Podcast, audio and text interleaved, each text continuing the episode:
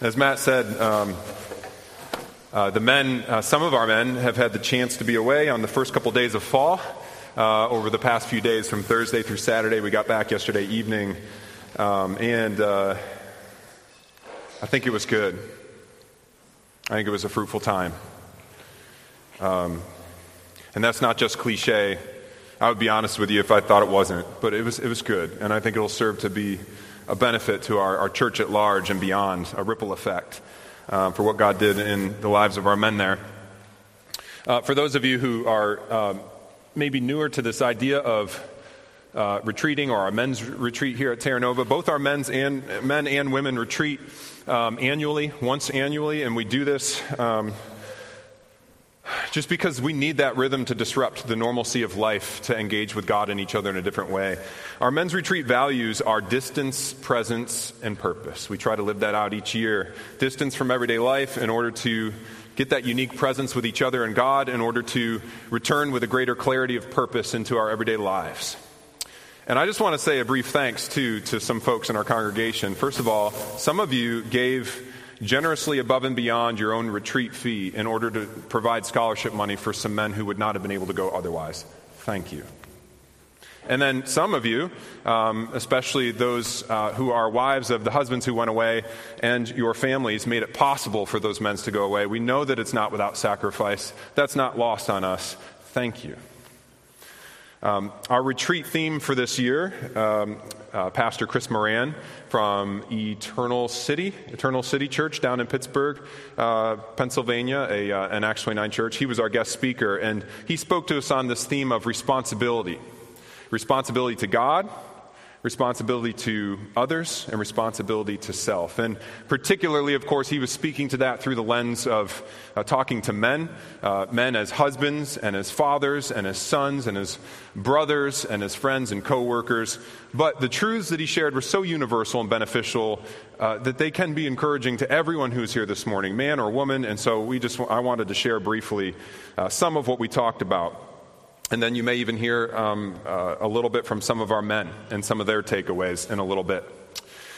So, we talked about this idea of responsibility to God and to others. Where does that come from? Well, it comes from many of the Gospels, Mark 12 being one of those places where Jesus was asked the question what is, What's the most important thing that we as God's people, we can say we as Christians, are to be about? What's the greatest commandment? And Jesus responds, Love the Lord your God with all your heart, all your soul, all your mind, all your strength. And then what was the second? Love your neighbor as, as yourself. The second is like it. Uh, love your neighbor as yourself. So, what's our responsibility to God? Our responsibility is to love Him with all of our heart, soul, mind, and strength. But that doesn't just mean mere words, right? And so that's why he then gives the second greatest commandment to love um, our neighbor as ourself, uh, because very practically, love takes the, uh, for God takes the form of obedience by loving others around us. But much of our retreat as men was spent upon, uh, are talking about how hard that is. The reality that those are easy words to say, Theologically, we are in agreement that that is the greatest commandment and that's how we live out our love for God, but it's hard.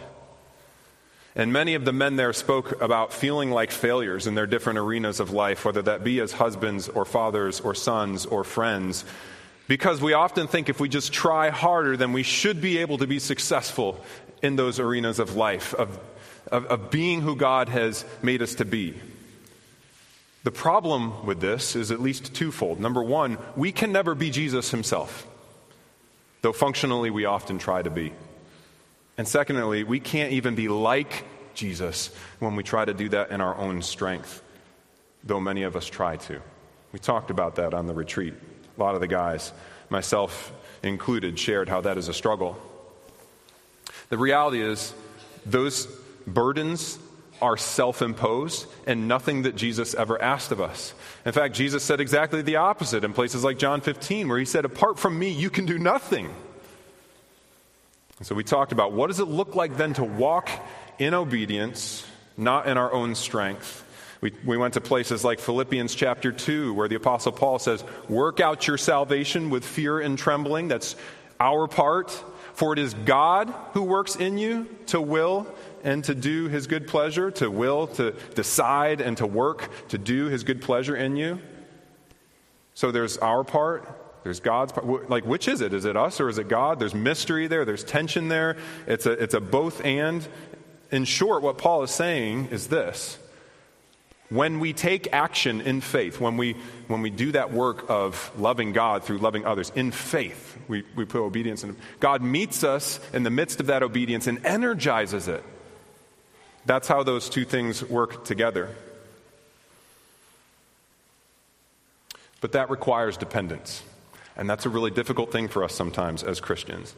And dependence looks like regularly admitting to ourselves and others we are not Jesus and we can do nothing apart from Jesus, and we need his help to do all the things he's called us to. By the way, I think this is a part of what Paul has in mind, amongst many other things, when he talks about how we are to pray unceasingly in 1 Thessalonians chapter 5. It's that regular, momentary dependence upon and crying out for help and for mercy from God for the things we're not, so that He can energize our obedience, so that we can do the things He's called us to do. By the way, how do you evaluate whether or not you actually get this truth that you're not Jesus and that you can't do you can't you can't be him, you can't be like him in your own strength? I think it can be evaluated by how often you're going to God for mercy, asking for forgiveness, and praying for his help in what he's called you to do. If that's not a regular part of your day, then you're probably under the burden of trying to be something you never could be and never were meant to be.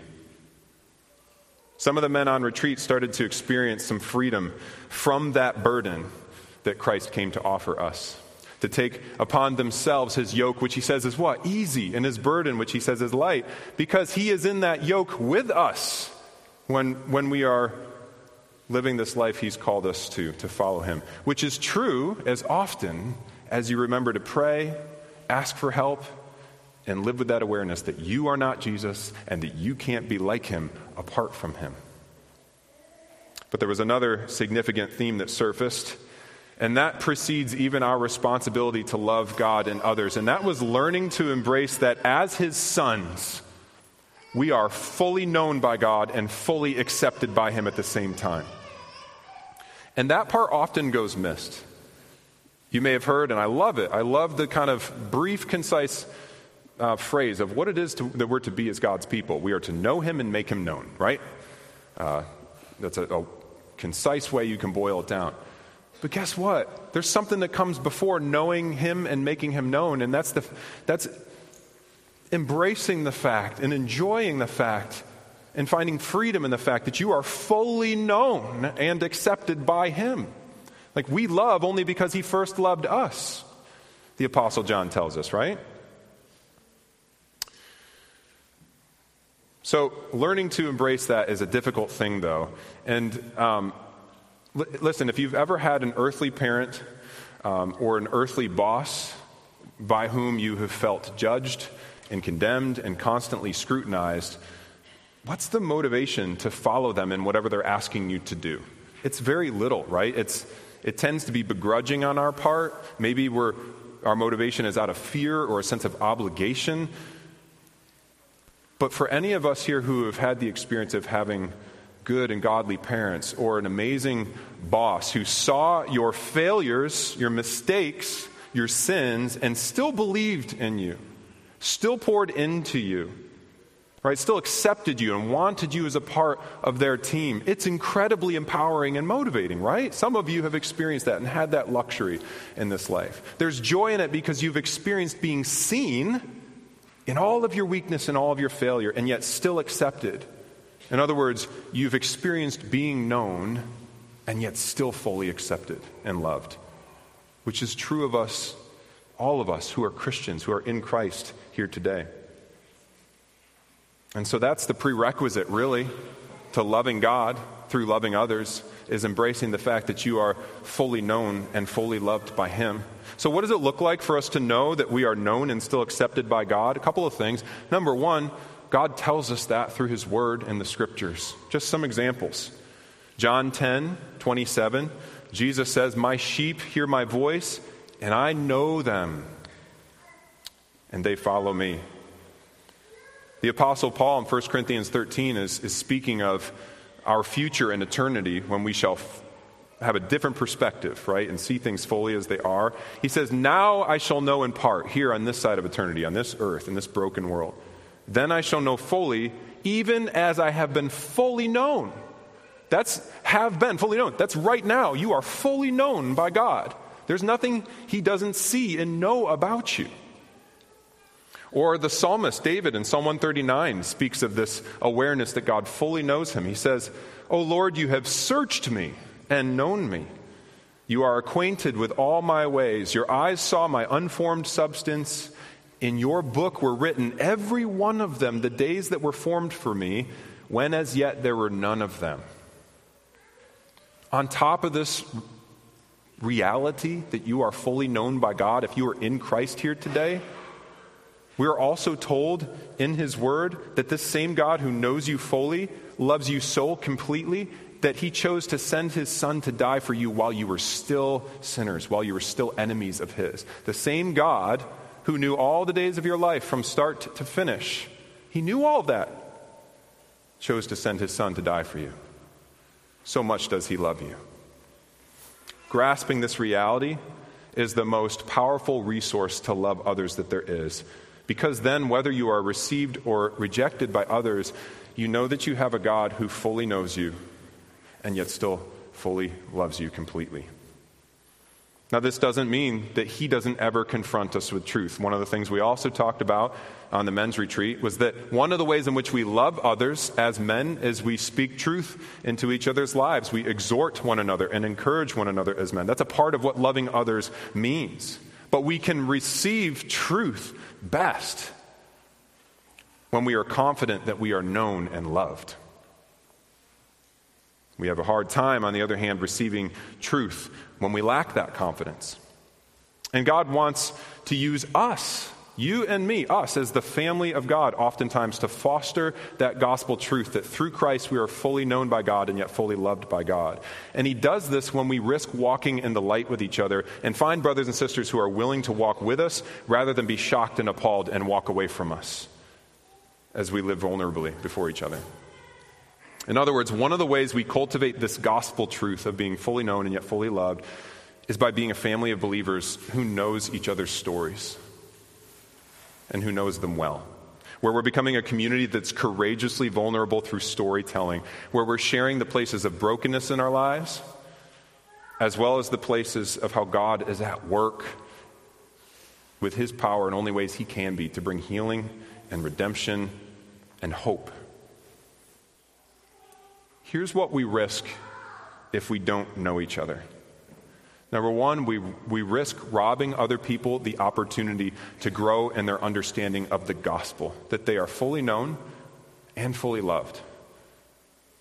And secondly, we risk disunity. Why might we risk disunity? Because we are going to disagree on some things as brothers and sisters in Christ, secondary issues that are very important to us. And if we don't know that those that we disagree with, it is very difficult for you not to start to see your brother and sister in Christ as an enemy. Okay? So, two things happen when we share our stories, when we live vulnerably with one another. Number one, when we hear each other's brokenness and pain and suffering that people have been through and sin, it breeds empathy. Why? Because we realize, wow, that person has been through some hard things. Or we realize, wow, that person's not actually all that different than I am.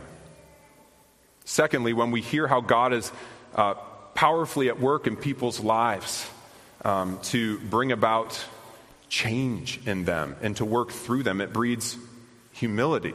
We're humbled because we can see how God is still present and powerfully at work in the lives of those that we don't always see eye to eye with. So, knowing people's stories breeds empathy for them, and it also breeds humility.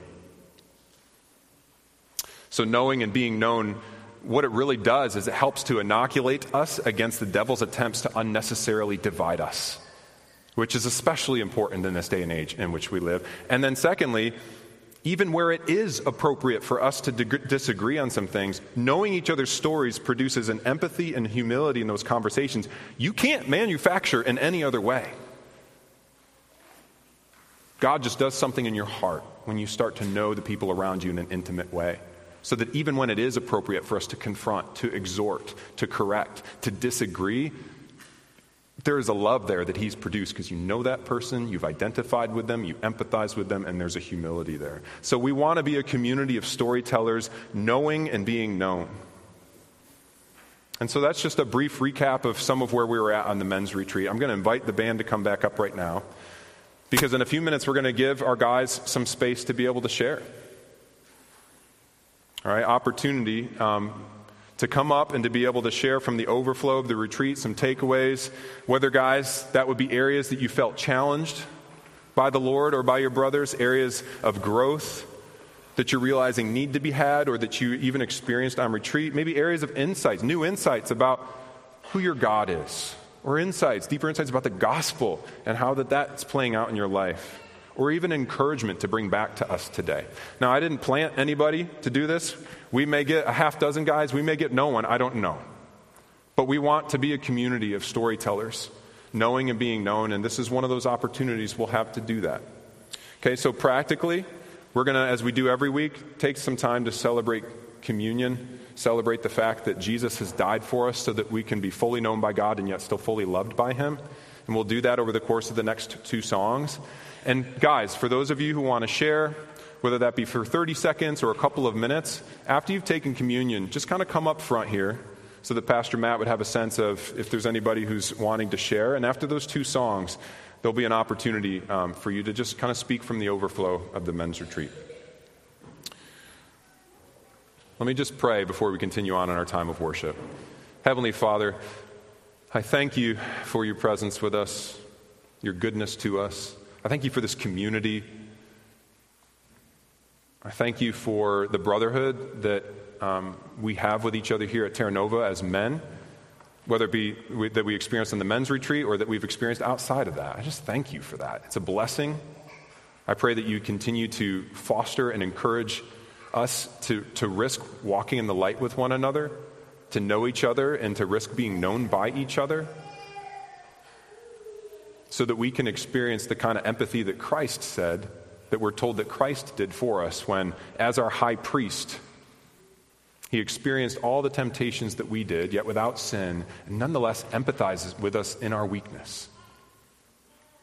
We want to be that kind of community. We want to be extensions of your grace and mercy, but we can only do that through first um, being taught by you, by the power of your Holy Spirit, that through Christ we are fully known by you and yet still fully accepted and loved. Would you do that this morning, even as we celebrate communion and are reminded of what Christ did for us in dying for us while we were still sinners? Would you help the men and women here, and myself included, to embrace that gospel truth afresh this morning? We pray this in Christ's name. Amen.